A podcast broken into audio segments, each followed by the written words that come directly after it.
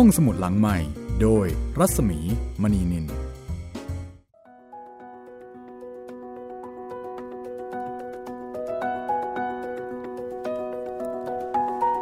้อนรับคุณผู้ฟังเข้าสู่รายการห้องสมุดหลังใหม่นะคะ กลับมาเจอเจอกับเราสองคนอีกเช่นเคยค่ะ ดิฉันรัศมีมณีนิน แล้วก็คุณจิตรินเมฆเหลืองนะคะ สวัสดีครับพี่มีครับ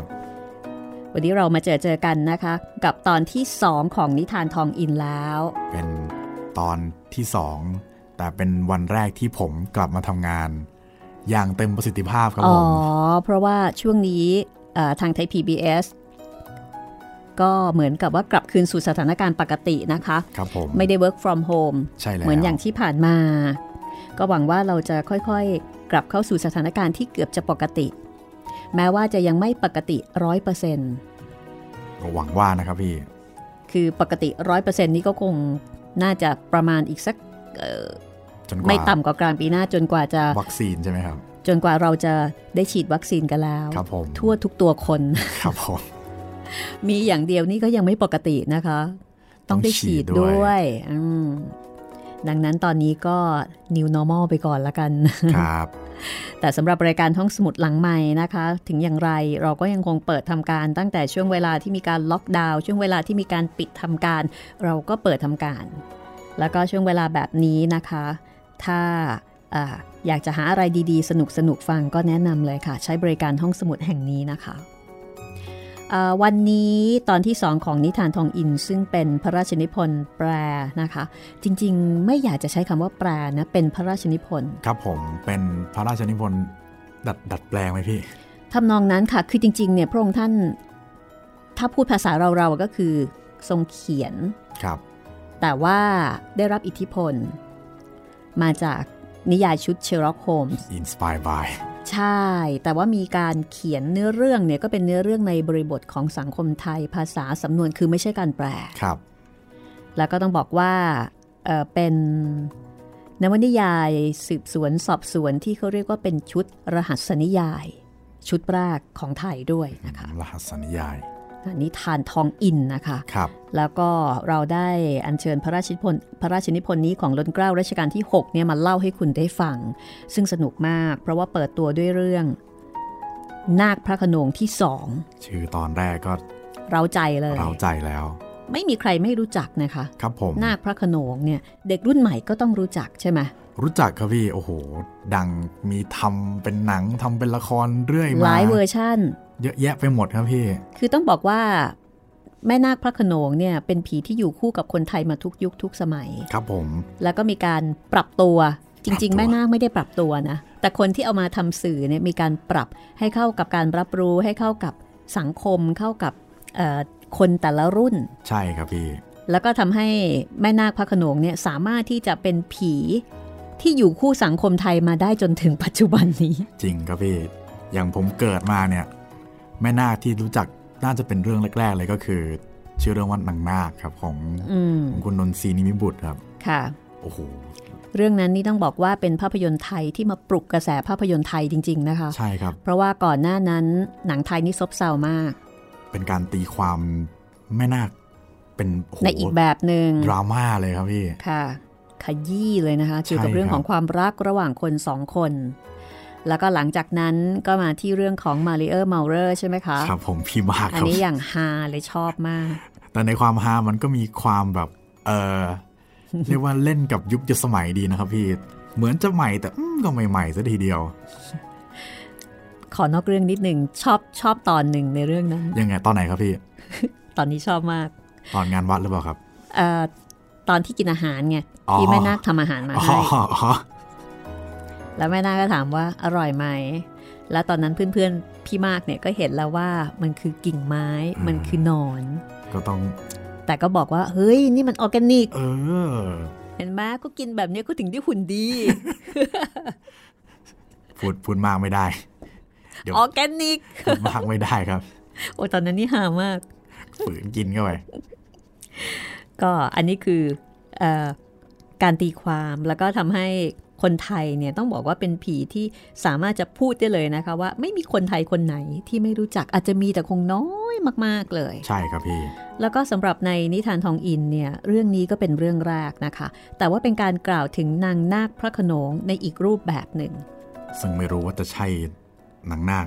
ด้วยหรือเปล่า ต้องไม่ได้เป็นแบบ ธรรมดาธรรมดา ครับผม ต้องไม่ได้เป็นแบบที่เรารู้รู้กันอยู่นะคะ เพราะว่าอันนี้เนี่ยเอ่อเป็นเรื่องที่อยู่ในนิทานทองอิน นิทานทองอินซึ่งมีนายทองอินรัตนเนตรเป็นตัวเอก แล้วก็นายทองอินเนี่ยเหมือนกับว่าเป็นพลตระเวนลับ ก็คือเป็นสายลับนั่นแหละ คิดว่าเป็น FBI แล้วกันนะครับ ประมาณนั้น FBI รุ่นบุกเบิกของไทยในสมัยนู้นนะคะ แล้วก็มีในวัด เป็นเพื่อนคู่หูครับเอ่อในวัดคนนี้ไม่ได้เป็นหมอเหมือนกับหมอวัดสันนะคะ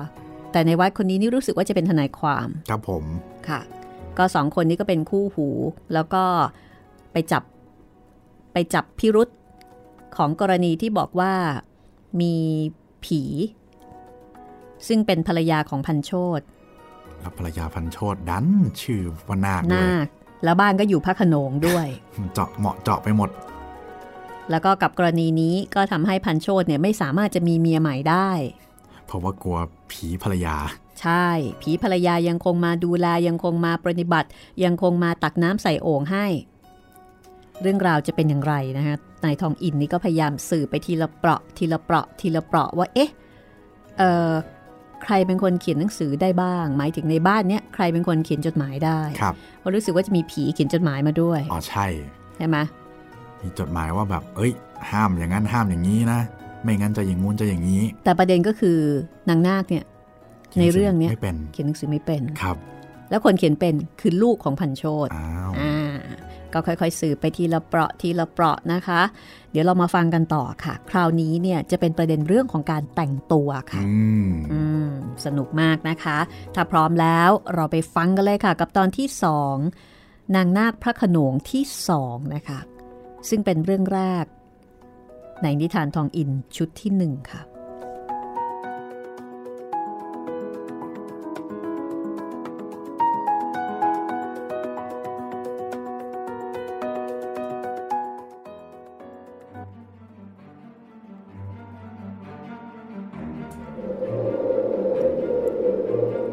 จากนั้นก็มีการตั้งประเด็นเกี่ยวกับเรื่องการแต่งตัวของปีศาจผู้หญิงที่เห็น นายทองอินก็ได้ถามพันโชดว่า นี่พันโชดแกได้สังเกตหรือเปล่าว่าผู้หญิงสองคนนั้น แต่งตัวเหมือนกันหรือไม่เหมือนกัน เออเหมือนกันขอรับ ผมจำได้แม่นเทียว นุ่งผ้าสีแก่ๆเกือบดำห่มผ้าสีนวลเหมือนกันไม่มีผิดทีเดียวขอรับ ไม่เชื่อถามไอ้ชมดูสิขอรับ นี่แกเชื่อแน่นะ ว่าแกได้เห็นผีอะขอรับ อะไรคนจะไปอยู่ได้ทั้งสองแห่งพร้อมกัน ดูไม่มี ก็ถ้าคนคนเดียว มันจะข้ามคูไปให้แกเห็นเป็นสองครั้งไม่ได้หรือไง โอ้ย ไม่ได้แน่ละขอรับ ทางข้ามใกล้ที่สุดก็ทางสะพานไม้ลำเดียว ถ้าข้าม ผมก็คงเห็น ราะต้องผ่านผมถึงจะไปที่สะพานได้ จริงดอกขอรับ ถ้ามันจะอ้อมไปทางถนนก็ได้ แต่นี่มันไม่ทันเป็นแน่ เพราะมันหายแวบไปทางนี้ มันก็ไปครางฮือฮืออยู่ฝ้าโน้นแล้วนี่ขอรับอืมชอบกลชอบกลจากนั้นนายทองอินก็เลยถามประเด็นความสัมพันธ์ของนายพันโชดกับลูก นี่พันโชด แกกับลูกไม่ได้นอนด้วยกันดอกหรือ อ๋อ เปล่าขอรับ ผมนอนห้องกลาง ลูกสองคนนอนห้องในข้างหลัง ก็ห้องนอกนี่ ไม่มีใครนอนหรือไง อืม เมื่อแรกบ่าวมันนอนขอรับ เดี๋ยวนี้ไม่มีใครนอน พันโชดเชื่อหรือว่าผีเมียแกมาอยู่จริง ๆน่ะ นี่แหละขอรับ ผมก็ไม่อยากจะเชื่อหรอก ท่านสมภารท่านว่าไม่ควรเชื่อ เพราะผีไม่มี แต่มันก็ชอบกลอยู่ มันทำอะไรหลายอย่างที่ไม่น่าเชื่อว่าคนจะทำได้ เอ แล้วมันมีอะไรบ้างล่ะ ยกตัวอย่างมาสิ พันโชตบอกว่า ในหนังสือนั้น มีการสั่งให้หาของกินเอาไว้ให้ มีการประบุด้วย ซึ่งพันโชตก็ได้จัดหาไปวางไว้ให้ตามคำสั่ง แล้วก็ให้บ่าวสองคนนอนขวางประตูไว้ รุ่งขึ้น ของกินนั่น ก็มีร่องรอยการถูก การถูกกินไปผันโชยก็บอกว่าสิ่งนี้เนี่ย เขาเห็นกับตา ไม่โกหกแน่นอน พันโชดได้ไปซักถามบ่าว ว่ารู้สึกมีคนเข้าไปในห้องหรือเปล่า เพราะว่าอาหารนี่มันพร่องไป บ่าวก็บอกว่าไม่รู้สึก บ่าวสองคนนั้น นอนขวางประตู ถ้าใครเข้ามาก็ต้องรู้สึก เพราะว่าเป็นคนนอนไวทั้งคู่พอถูกเข้าอย่างนั้นติดติดกันสักสองสามคืน บ่าวก็ไม่ไหว ถึงกับหนีทีเดียว อืม ก็ชอบกลอยู่ ชอบกลจริงขอรับ นายเห็นยังไง ผมจะทำยังไงดีถึงจะได้พ้นทุกข์ได้ พระก็นิมนต์มาสวด มาประน้ำมนต์แล้ว หมอผีก็เอามาแล้ว ไม่เห็นมันจะไปเลย ถ้าอย่างนั้นบางที พื่อนฉันคนนี้จะช่วยแกได้ เขามีความรู้ทางผีสางเทวดาอยู่มั่งนะ ปรากฏว่า ในวัดนั่นเอง ในวัดก็แทบไม่ทันรู้เนื้อรู้ตัว เมื่อถูกนายทองอินซัดมาว่าเป็นหมอปีศาจหรือว่าเป็นหมอผี คือตอนแรกก็ตั้งท่าจะเถียงว่าไม่ใช่ แต่พอเห็นหน้านายทองอิน ก็เข้าใจว่านายทองอินคงอยากให้ในวัดเนี่ยรับสมอ้างตามที่เขาบอกนายวัดก็เลยได้แต่ทำยิ้มนิ่งอยู่ ตอนนั้นพันโชตแสดงกริยาท่าทางยินดี ถึงกับยกมือไหว้ คือยกมือไหว้ในวัด เป็นความหวังใหม่นะคะ แล้วพันโชตก็บอกว่า นาย ถ้านายโปรดได้จะดีมากเทียวขอรับ ถ้านายจะต้องประสงค์อะไร บอกผม ผมจะไปหามาให้ คือเท่าที่ผ่านมาพันโชตนี่ลองมาแล้วทุกทาง พระก็นิมนต์มาแล้ว หมอผีก็พามาแล้ว แต่ก็ไม่สำเร็จ ดังนั้นตอนนี้ถ้าจะมีความหวังใหม่ แล้วถ้าเกิดในวัดเป็นหมอผีที่เก่งจริง ๆ พันโชตก็จะมีความสุขมากที่ปัญหานี้จะได้รับการแก้ไขไปสักที ในขณะที่ในวัดก็รู้สึกอึดอัดใจ นึกไม่ออก ว่าจะตอบพันโชตไปว่าอย่างไรดี แล้วก็นึกไม่ออกว่าปกติ หมอผีเนี่ยเขาต้องใช้อะไรบ้าง ในการทำพิธีไล่ผี ขณะเดียวกันก็ออกจะนึกเคืองๆนายทองอิน ว่าทำไมมาแกล้งกันเสียเช่นนี้ได้ จริงอยู่ ข้าพเจ้าได้เคยเห็นนายทองอินทำอะไรประหลาดประหลาดหลายครั้งแล้ว แต่ยังไม่เคยเห็นทำอะไรเปล่าๆเลย เคยมีเหตุเสมอ แต่ครั้งนี้ข้าพเจ้าตรองไม่ออกเลย ว่าทำไมนายทองอิน จึงไปบอกพันโชดว่าข้าพเจ้าเป็นหมอปีศาจเมื่อไม่ทราบความประสงค์ของนายทองอินเช่นนั้น ข้าพเจ้าก็หมดปัญญา ที่จะทำประการใด ในวัดก็นิ่งตรองอยู่ ว่าเอ๊ะจะตอบพันโชตว่าอย่างไรดี นายทองอินเห็นเพื่อนอึดอัดเต็มที ก็เลยชิงพูดขึ้นก่อนว่าพอวัด ก็ทำเหมือนครั้งไล่ผีบ้านฉันก็แล้วกัน ลองดูบางทีจะสำเร็จ ครั้งนั้นแกเรียกเอาน้ำกลางแม่น้ำจอกหนึ่ง เทียนขี้พึ่งขอจากพระเล่มหนึ่งสายสินกลุ่มหนึ่งยาคากำมือหนึ่งดูเหมือนเท่านี้ไม่ใช่หรือไงฮะ อ๋อ เท่านั้นก็พอ พันโชตก็เลยบอกว่า ถ้าเช่นนั้น เดี๋ยวเขาจะรับอาสานะคะ ไปหามาให้ เดี๋ยวไปจัดหามาให้เลย ไม่ยาก จะช้าก็ที่น้ำกลางแม่น้ำนั่นเอง พันโชดถามว่า น้ำท้องคลองไม่ได้หรืออย่างไร พอพันโชดถามแบบนี้นายวัดก็ไม่แน่ใจ ไม่แน่ใจในกลอุบายของนายทองอิน ก็หันไปมองตานายทองอินเหมือนกับว่าเอ๊ะจะเอายังไงดี นายทองอินเห็นหน้าในวัดก็เข้าใจตอบว่า เฮ้ยไม่ได้ไม่ได้ น้ำต้องตักกลางแม่น้ำถึงจะขลัง ยิ่งตักหน้าวัดยิ่งดี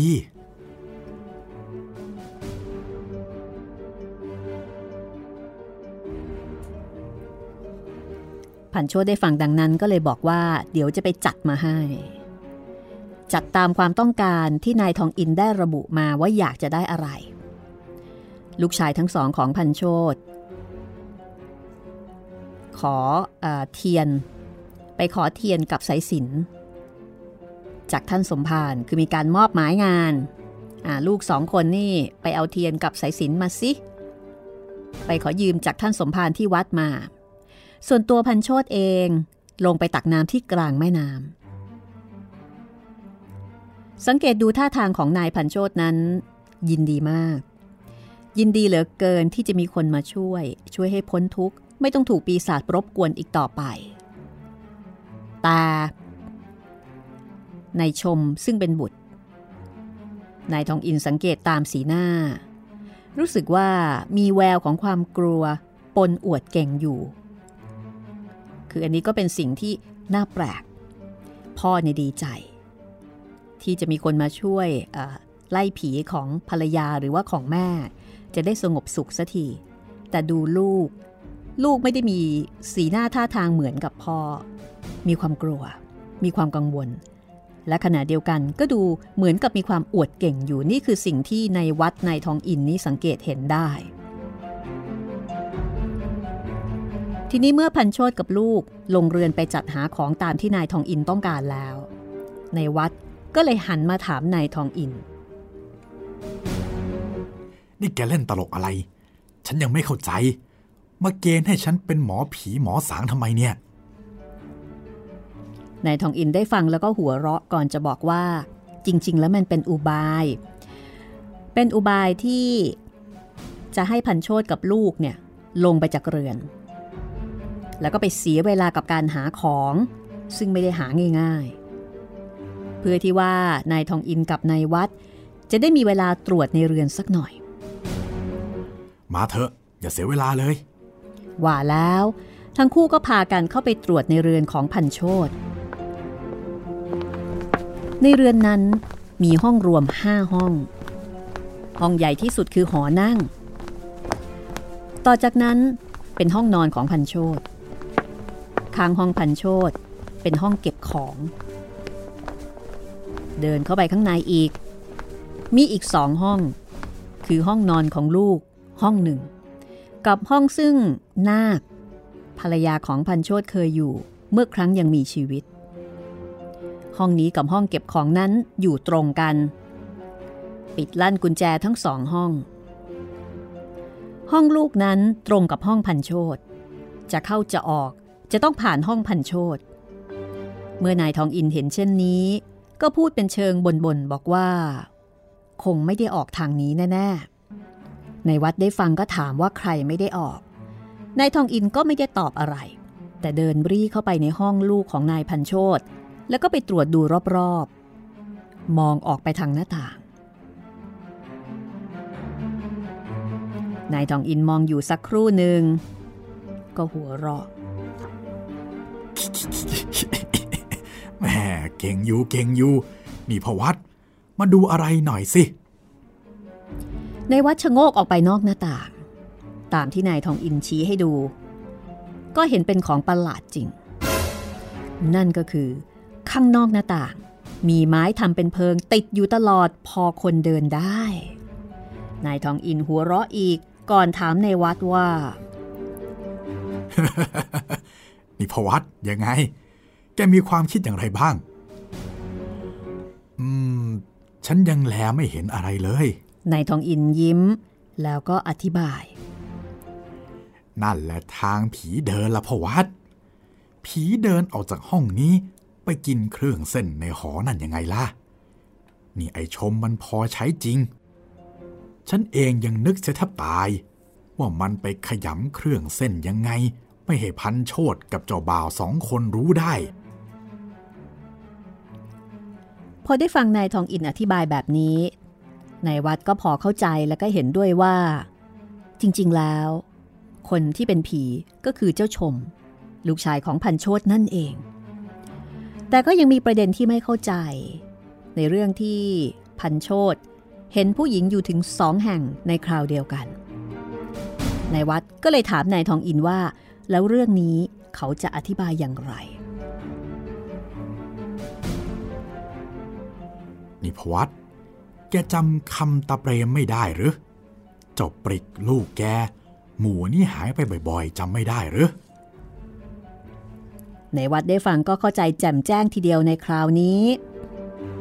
ส่วนนายทองอินนั้นมีท่าทีกรุ่มกริ่มมาก เหมือนกับได้ค้นพบความจริงบางอย่าง เข้าใจบางอย่าง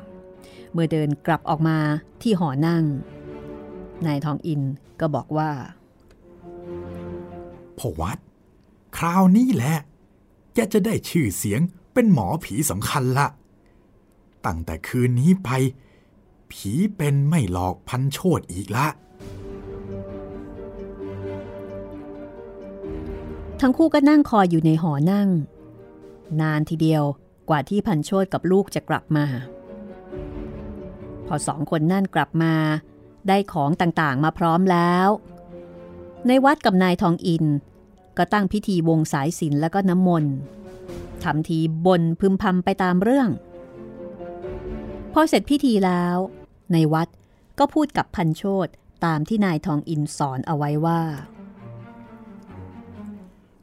คืนวันนี้ขอให้ฉันกับเพื่อนอยู่ในหอนั่ง ตัวแกเองกับลูกไม่ต้องวุ่นวายอะไร และถ้าได้ยินเสียงอะไร ก็อย่าออกจากห้องแกเป็นอันขาด นอนนิ่งเฉยเสียทีเดียว มาเถอะ มารดน้ำมนต์เสียทั้งสามคนแหละ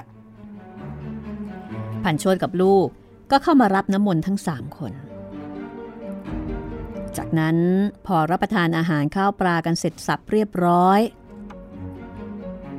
ในวัดก็ไล่พันโชดกับลูกให้ไปนอนซะ แล้วนายทองอิน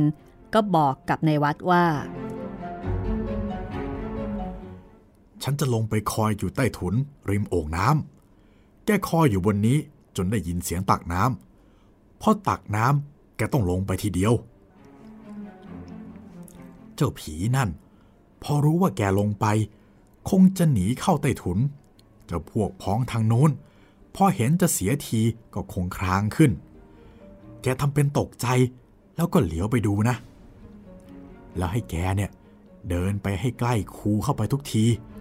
พอถึงสะพาน แกวิ่งตือเลยนะ จับผีฝั่งนู้นให้ได้ ส่วนเจ้าผีฝั่งนี้ ปล่อยให้ฉันจัดการเอง ในวัดได้ฟังก็คัดค้านขึ้นว่าไอ้เรื่องไม้ท่อนเดียวเนี่ย ฉันไต่ไม่ได้เร็วนะ กว่าฉันจะไต่ข้ามไปฝั่งโน้น เจ้าผีก็คงหนีไปเสียแล้ว เพราะว่าสะพานที่ข้ามฟากเนี่ยทำจากไม้ ท่อนเดียว ซึ่งมันก็จะเดินได้ลำบาก ในวัดก็อธิบาย แต่นายทองอินตอบว่า แกอย่าทุกข์เลย ฉันจะจัดการให้แกข้ามสบายทีเดียว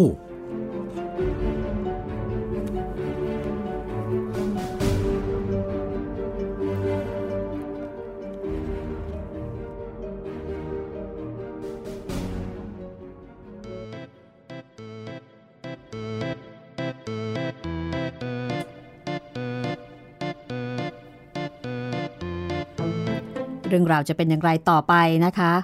ขอพักความตื่นเต้นเอาไว้ก่อน แล้วเดี๋ยวกลับมาฟังกันต่อช่วงหน้า นาคพระขนงที่สองนิทานทองอินชุดที่หนึ่งค่ะ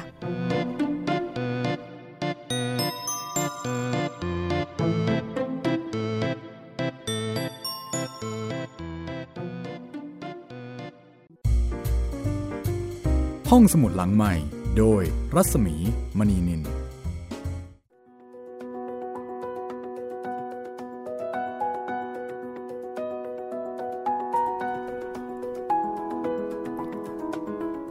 เป็นยังไงบ้างคะสำหรับนาคพระโขนงที่สองนิทานทองอินค่ะ สนุกมากนะคะเนี่ยโอ้สนุกครับสืบสวนกัน ดุเด็ดเผ็ดมันเลยทีเดียว แล้วก็เป็นการสืบสวนในสมัยนู้นนะคะ สมัยรัชกาลที่ 6 ก็ หลายสิบปี ร่วมร้อยปีมาแล้วเนี่ยนะคะ ใช่ครับ แล้วก็เป็นบริบทแบบไทย ๆ มีการข้ามท้องร่องสวน มีการไปวัด มีการใช้ให้ไปเอาข้าวของ ตักน้ำกลางแม่น้ำที่จริงแล้วคือเป็นอุบายทั้งนั้น นี่คือเรื่องราวของนายทองอินรัตนเนตรนะคะ ซึ่งเป็นตัวเอก อาจจะเรียกได้ว่าเป็นเชอร์ล็อกโฮมส์ภาคภาษา ภาคภาษาสยาม หรือว่าเป็นคนไทยในยุคนั้นนะคะเป็นพลตระเวนลับ แล้วก็มีคู่หูคือนายวัดนายวัดนี่ก็มักจะงง แล้วก็จะตามไม่ค่อยทันว่าเอ๊ะตกลงนายทองอินนี่คิดอะไรกันแน่อย่างดีที่นายทองอินช่วยอธิบายนะครับ ไม่งั้นเราคงงงเหมือนในวัดแน่ ๆ เลย ก็ตอนนี้นะคะกำลังจะถึงขั้นตอนของการจับผี เหมือนนายทองอินนี่มั่นใจแล้วว่า ผีนั้นจริง ๆ ก็คือลูกของพันโชดนั่นเอง มั่นใจมากเลยนะครับเนี่ยแบบโอ้โหสั่งนู่นสั่งนี่เต็มไปหมดเลย อืม แต่ทีนี้ทำไมลูกของพันโชดถึงปลอมตัวเป็นผีอืมทำเป็นผีเพื่ออะไรทำไมถึงต้องเสียแรงไปตักน้ำมาใส่ตุ่ม แต่ละวันแต่ละวันแต่ละวัน คงไม่อยากให้พ่อแต่งงานใหม่มั้งพี่ ขนาดนั้นเลยนะ คิดว่านะครับอ่าหรือไม่พันโชดก็อาจจะมีสมบัติเยอะอืมเพราะถ้าเกิดว่าพ่อแต่งงานใหม่ สมบัติก็จะถูกแบ่งใช่ไหมใช่ถูกแบ่งไปให้เมียใหม่ แล้วถ้าเกิดเมียใหม่มีลูก ก็ได้ก็ถูกแบ่งไปอีกอีก ก็มีน้ำหนักทีเดียวครับ แล้วก็ดูพันโชดก็ท่าทางว่าน่าจะเป็นคนมีเงิน อืมใช่พี่ เพราะมีบ่าว บ่าวหลายคนอ่าก็เป็นข้อสันนิษฐานนะคะ เดี๋ยวเรากลับไปติดตามกันต่ออาตอนนี้มีเรื่องมาแจ้งคุณผู้ฟังนะคะ เกี่ยวกับช่องทางการรับฟังของทางไทย PBS ค่ะ คุณจิตรินมีอะไรจะแจ้งคะ ครับผมก็นอกจาก ทางช่องทางหลักที่เราฟังกันอยู่ทั้งเว็บไซต์ ทั้ง YouTube แล้วก็ทางพอดแคสต์นะครับ ตอนนี้แอปพลิเคชันใหม่ของเราเปิดทำการแล้วนะครับผมก็แอปพลิเคชันใหม่ชื่อว่าไทย PBS Podcast ครับ สามารถดาวน์โหลดได้ทั้งระบบ Android แล้วก็ iOS เลยครับผม แล้วถ้าเกิดว่าใช้งานแล้วมีปัญหาติดขัด อย่างไรนะคะ คุณผู้ฟังก็แจ้งมาได้ ครับผมแจ้งมาได้ทางแฟนเพจ Facebook ไทย PBS Podcast เลยนะครับ เช่นเดียวกับช่องทาง YouTube นะคะ ถ้าฟังแล้วก็สามารถที่จะเอ่อให้ความเห็นมาทางมาทางช่องคอมเมนต์ได้เลย ครับผม แล้วก็มีคุณผู้ฟังนะคะที่ ส่งข้อความนะมาทางเอ่อมาทางอินบ็อกซ์ของดิฉันเองนะคะรัศมีมณีนินครับเอ่อคุณกันกันหรือแกนไม่แน่ใจ G A N นะคะ พงใหม่ บอกว่าสวัสดีครับ ผมเป็นแฟนจากห้องสมุดหลังไม้เรื่องเจ้าพ่อเจ้าเมืองอืม ยินดีต้อนรับนะคะครับผมแสดงว่าเพิ่งจะฟังเรื่องนี้เป็นเรื่องแรก อาจจะฟังใน YouTube แน่เลย อืม ค่ะ ถ้าฟังใน YouTube ก็ต้องบอกว่าเรามีเว็บไซต์ เรามีแอปพลิเคชันนะคะ ที่สามารถจะฟังกันแบบ ฟังได้เลยกับตอนใหม่ๆ ที่เราจะทยอยออกอากาศนะคะ ในเอ่อในเว็บไซต์ในแอปพลิเคชัน แล้วก็ทางเว็บไซต์เนี่ยก็สามารถ ฟังการออกอากาศได้9นาฬิกาถึง 10นาฬิกาของวันจันทร์ถึงวันศุกร์ค่ะ ครับ ตอนนี้เรื่องสนุกด้วยนะคะ นิทานทองอินนะคะ ถ้าคุณกันสนใจก็มาเจอกันทางเว็บไซต์ได้ อีกท่านหนึ่งนะคะ คุณแดง คุณแดงบอกว่าไปฟังเรื่องอื่นเสียเพลิน ย้อนกลับมาเรื่องแปดเทพอสูรมังกรฟ้าหายไปหมดเลยค่ะ อ๋อ ก็อันนี้น่าจะอยู่ในเว็บไซต์อย่างเดียวนะครับตอนนี้ ทางเว็บไซต์ก็เข้าไปในเมนูห้องสมุดหลังไมค์แล้วก็ search ชื่อตอนได้เลยครับผม มีนะ มีครับผม ค่ะ ก็เข้าไปที่เว็บไซต์ www Thai PBS Podcast com ครับผม ค่ะ www thai pbs podcast com นะคะคุณแดงค่ะ เข้าไปจากที่นั่นได้เลยนะคะ แล้วก็พิมพ์ชื่อค้นหาเลยเลยนะคะ แปดเทพอสูรมังกรฟ้า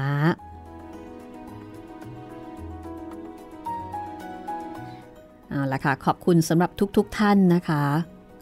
อ้อมีอีกท่านหนึ่งคุณสมภพโอ้คุณสมภพนี่อินกับเรื่องเจ้าพ่อเจ้าเมืองมากเลยนะคะ ครับผมคุณสมภพเนี่ยส่งภาพของบ้านขุนบรรจง โอ้โห ของจริงเหรอพี่ บอกว่าพระตำหนักทับแก้ว เวลานี้ได้รับการปรับปรุงให้เป็นพิพิธภัณฑ์คณะฟุตบอลแห่งสยาม เพื่อรำลึกถึงพระมหากรุณาธิคุณแห่งองค์พระบาทสมเด็จพระมงกุฎเกล้าเจ้าอยู่หัว ในพระราชกรณียกิจ ด้านการส่งเสริมกีฬาฟุตบอลในสยามประเทศ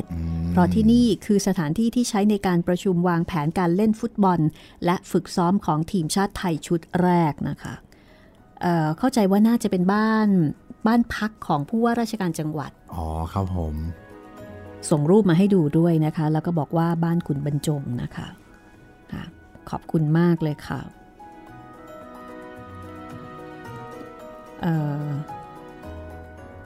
ก็อันนี้ก็เป็นอีกหนึ่งช่องทางนะคะ ที่คุณผู้ฟังสามารถที่จะส่งความคิดเห็นทักทาย แจ้งผลการรับฟังนะคะ หรือว่าเสนอเรื่องใหม่ๆ มาได้ทางแฟนเพจรัศมีมณีนิน inbox มาได้เลยอะเอาละเดี๋ยวเราไปต่อกันเลยนะคะ กับเรื่องนากพระโขนง ช่วงที่สองนะคะซึ่งก็เป็นเรื่องแรกในนิทานทองอิน พระราชนิพนธ์ในล้นเกล้ารัชกาลที่ 6 ค่ะ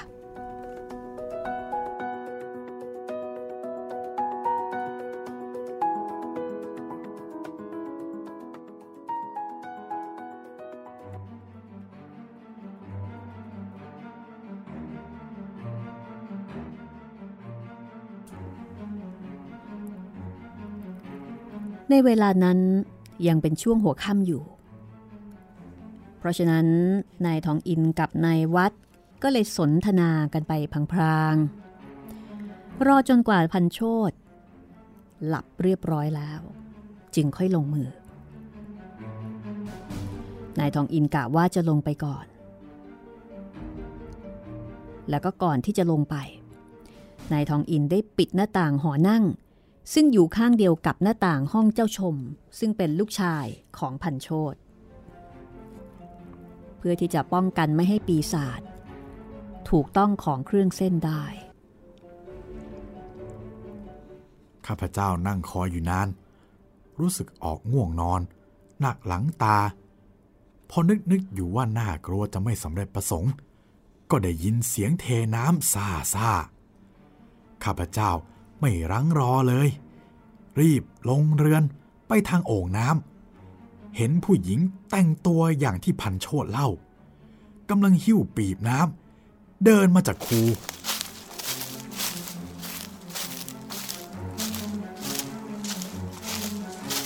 ในวัดก็เดินตรงเข้าไป ผู้หญิงคนนั้นพอเห็นในวัด ก็ทิ้งปีบ แล้วก็รีบเดินหนีเข้าไปทางใต้ถุนเรือน และทันใดนั้น ในวัดได้ยินเสียงครางฮือฮือมาจากทางฟากโน้นของคูและอีกไม่นาน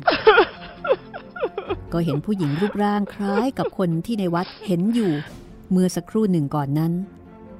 แต่งตัวเหมือนกันไม่มีผิด ในวัดต้องรับว่า ถ้าไม่ได้รู้แน่นอนแล้วว่าเป็นคน เขาก็คงจะเชื่อว่าได้เห็นปีศาจ แต่เพราะทราบอยู่แล้วว่า น่าจะไม่ใช่ผี แต่เป็นคนที่ปลอมมา ก็เลยไม่กลัว ในวัดไม่รอช้า รีบวิ่งข้ามสะพาน ซึ่งนายทองอินได้จัดการหาไม้กระดานไปทอดเอาไว้แล้วสามแผ่น เพื่อให้ในวัดเนี่ยสามารถที่จะวิ่งผ่านไปได้อย่างรวดเร็ว ตอนนี้นายวัดก็วิ่งกวดเจ้าปีศาจเรียกว่าวิ่งจีทีเดียว ส่วนเจ้าปีศาจนั้น โดยเหตุที่ประมาทว่าในวัดคงไม่กล้าไล่ไป จึงไม่ได้ออกวิ่งเต็มฝีเท้าทำให้ในวัดสามารถวิ่งเข้าไปใกล้ จนเกือบจะถึงตัว และในที่สุดก็ไล่กวดได้ทันในวัด จับเจ้าปีศาจ ได้โดยง่าย ข้าพเจ้าก็จูงข้ามสะพานกลับเข้ามา พบนายทองอิน นั่งอยู่ริมโอ่งน้ำกับผู้หญิงอีกคนนึง ผู้หญิงนั่น พอข้าพเจ้าเข้าไปมองดูใกล้ ๆ ก็จำหน้าได้ว่า คือตัวเจ้าชมนั่นเองนายทองอินหัวเราะ แล้วก็พูดว่า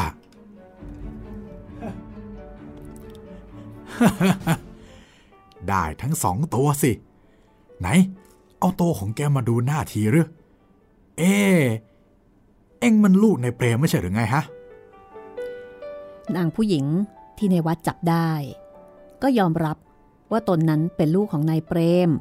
ชื่อว่านายปริกนายทองอินเห็นแล้วก็พยักหน้าแล้วก็ชวนกันขึ้นไปบนหอนั่งด้วยกันทั้งสี่คน จากนั้น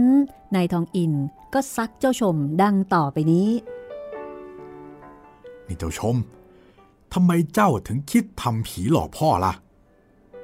ข้างฝ่ายนายชมก็ตอบตามตรงว่าเออคือผมอยากกินขนม นายทองอินก็เลยสงสัยว่า แล้วทำไมจะขอพ่อกินตรงๆไม่ได้หรืออย่างไร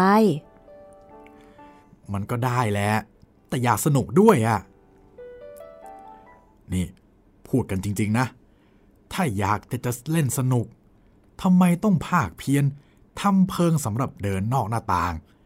แล้วทำไมถึงจะต้องหาผู้ช่วยด้วย นี่ ตอบกันจริง ๆ นะนายทองอินก็ยังไม่เชื่อนะคะ เพราะดูเหมือนว่าสิ่งที่ในชมทำนั้น มันจะต้องมีการวางแผน แล้วก็จะต้องมีการลงทุนลงแรงไม่น้อยเลยทีเดียวนายชมในที่สุด ก็เลยตอบเหตุผลที่แท้จริงออกมาดังนี้ เออจริงๆแล้ว ผมไม่อยากให้พ่อแกไปมีเมียใหม่นะขอรับ เป็นความสัตย์ความจริงแท้ๆทีเดียวขอรับ เออ ถ้าเจ้าบอกกันดีๆเสียแต่แรกก็แล้วกัน ฉันก็เห็นใจหรอก นี่นะ มาสัญญากันเสียเถอะ ฉันสัญญาว่าจะไม่บอกพ่อของเจ้า ว่าเจ้านะทำหลอกแก แต่เจ้า จะต้องสัญญาว่า เจ้าจะไม่ทำผีหลอกพ่ออีกต่อไป ครับ ผมสัญญาขอรับ นี่ ถ้าเจ้าทำผีหลอกอีกเมื่อไร ฉันจะต้องบอกพ่อให้ทราบความจริง เข้าใจนะ เออเข้าใจขอรับ เข้าใจขอรับ เจ้าชมก็รับปากเป็นมั่นเป็นเหมาะ จากนั้นนายทองอินก็หันไปถามเจ้าปริก ซึ่งเป็นลูกของนายเปรมนี่เจ้าปริกก็เหมือนกัน ถ้าเจ้าทำหลอกพันโชดอีก ฉันจะต้องฟ้องนายเปรม ถ้าไม่ทำก็จะไม่ฟ้อง เข้าใจไหม เข้าใจขอรับ ผมสัญญาตามนายว่าขอรับ เออดีละ ปริก เจ้าไปบ้านเสียเถอะ เจ้าชม เจ้าก็ไปนอนเสียเถอะเด็กทั้งสอง ซึ่งจริง ๆ แล้วก็น่าจะเรียกว่าเป็นวัยรุ่นนะคะ ก็ไหว้นายทองอินกับนายวัด จากนั้นต่างคนต่างก็ไปเข้านอน ส่วนนายทองอินกับนายวัด ก็เลยอาศัยพันโชดนอนจนกระทั่งรุ่งเช้า จึงแยกย้ายกันกลับ และตั้งแต่คืนนั้นมา พันโชดก็ไม่ได้ถูกปีศาจภรรยารบกวนอีกต่อไป ข้างฝ่ายในวัดก็คอยฟังอยู่ว่า พันโชดจะมีภรรยาใหม่หรือไม่ ก็ได้ความว่ายังไม่มีจนถึงทุกวันนี้ เพราะฉะนั้น หวังใจว่าคนในบ้านนั้น อยู่กินเป็นผาสุขทั่วกัน ส่วนตัวข้าพเจ้านี้ ก็ยังมีชื่อเสียงเป็นหมอปีศาจวิเศษอยู่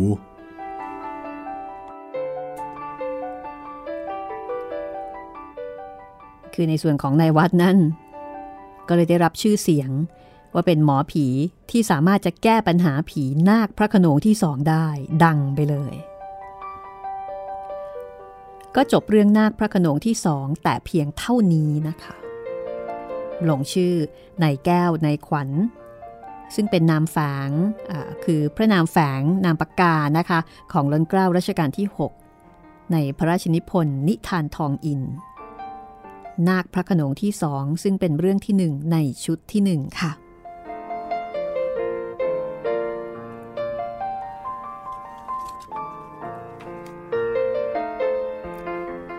นี่ก็เป็นเรื่องแรกนะคะสำหรับนาคพระขนง เป็นอีกแบบหนึ่งอของเรื่องนาคพระขนงว่าในแง่มุมนี้ในยุคนั้นสมัยนั้นที่มีผู้คนรู้จักนาคพระขนงแล้วก็มีความหวาดกลัว ก็อาจจะมีคนหาผลประโยชน์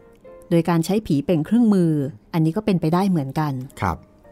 โอ้แต่พูดถึง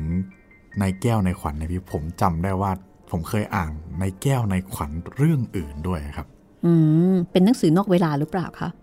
น่าจะในเวลาครับพี่ ผมผมไม่ได้ภาคเพียงขนาดเลยอ่านหนังสือนอกเวลาขนาดเอาหนังสือนอกเวลาต้องอ่านไม่ใช่เหรอคะ ต้องอ่านแต่ว่าถ้าเป็นของอันนี้ของโรงเรียนผมเองนะครับ อืม อันนี้จะจะได้อ่านน่าจะเป็น ถ้าจำไม่ผิด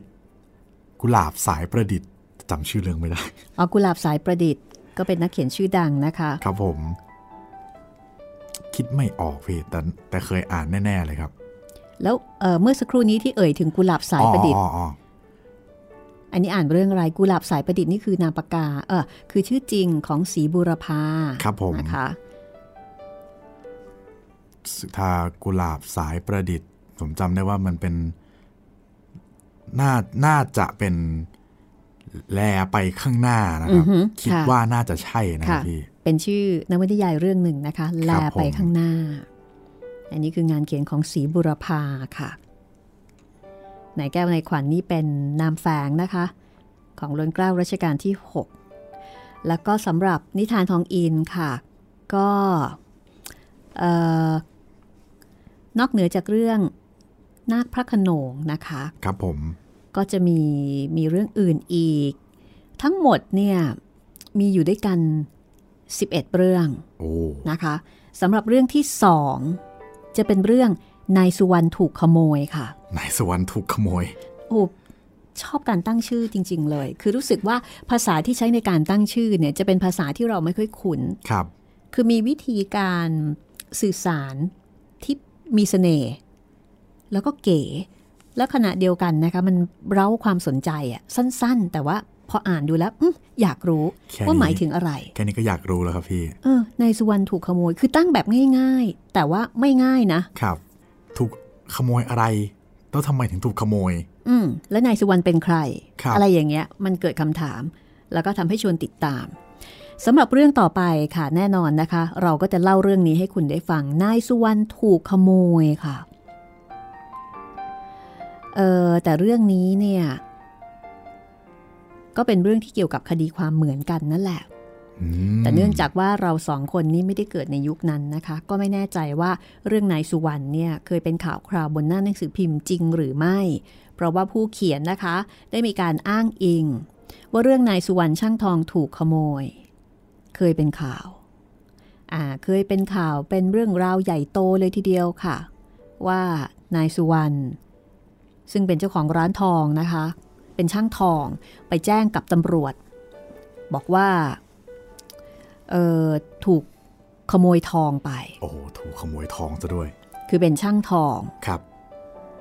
เพราะฉะนั้นเป็นช่างทองก็ต้องมีทองที่เอาไว้ทำใช่ไหมแล้วทองเหล่านั้นเนี่ยหายไป โอ้แย่เลย หายไปเป็นราคา 8,500 บาทแปดพันห้าร้อยยุคสมัยนั้นนี่เอ่อ8,500 บาทนี่ ปัจจุบันนี้ไม่รู้ว่าน่าจะเป็นล้านละค่ะ หลายล้านหลายสิบล้านนะค่ะพี่ เพราะว่าค่าเงินในยุคนั้นนะคะ มันต่างจากยุคนี้นี่มากมายมหาศาลเลยครับ เพราะฉะนั้นเอาเป็นว่าเรื่องนี้นี่เกี่ยวกับเรื่องของทองคำครับผมแหมตัวเอกก็ชื่อนายสุวรรณซะด้วยนะอ่าทแล้วองเหมือนกันอีกแล้วก็ตัวพระเอกของพวกเราก็เป็นนายทองอิน อืมทองอีกเหมือนกันนะครัคะบ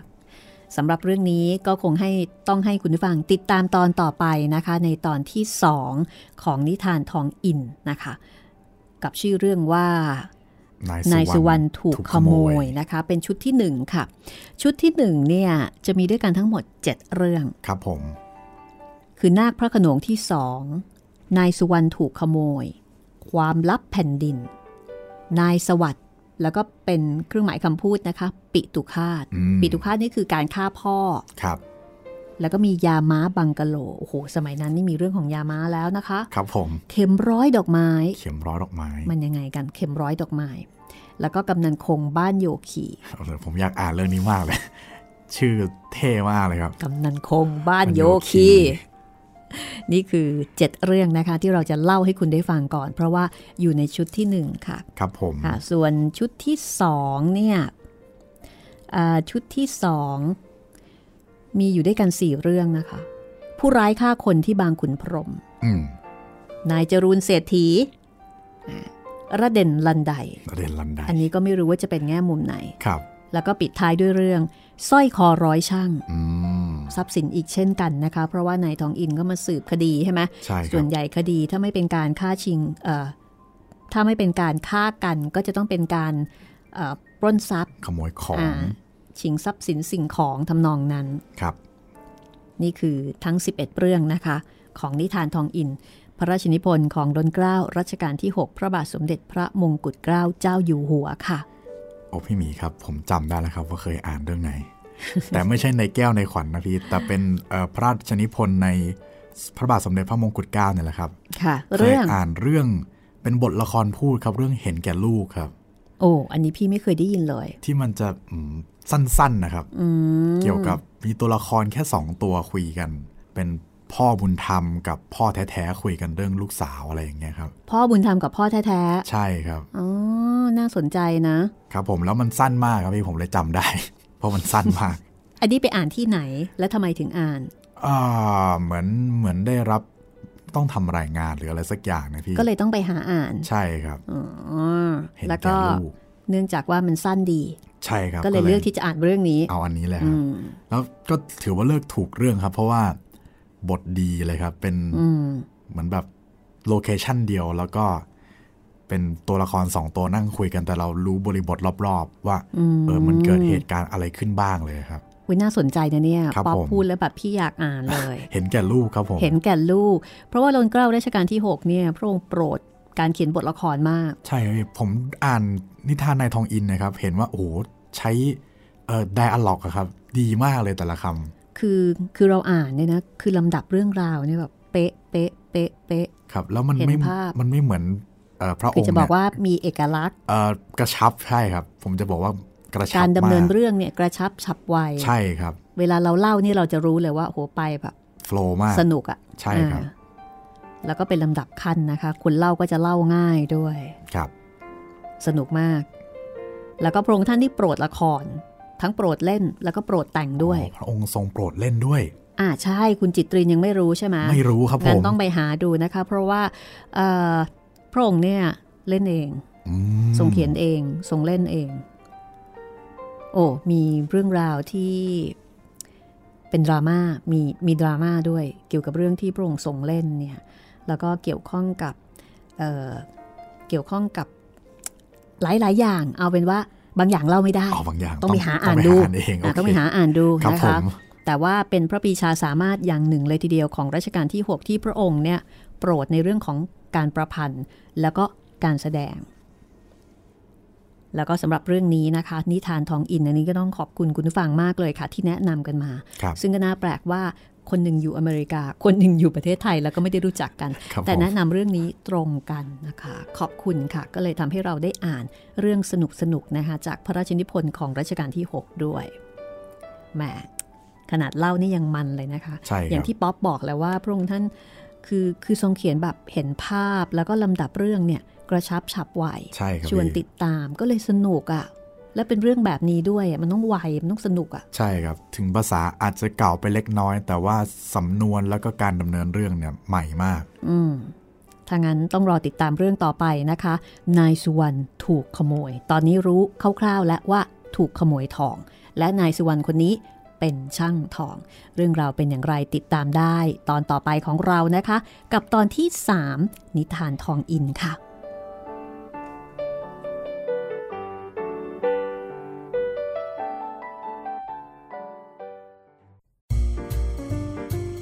ห้องสมุดหลังใหม่ โดยรัศมีมณีนิน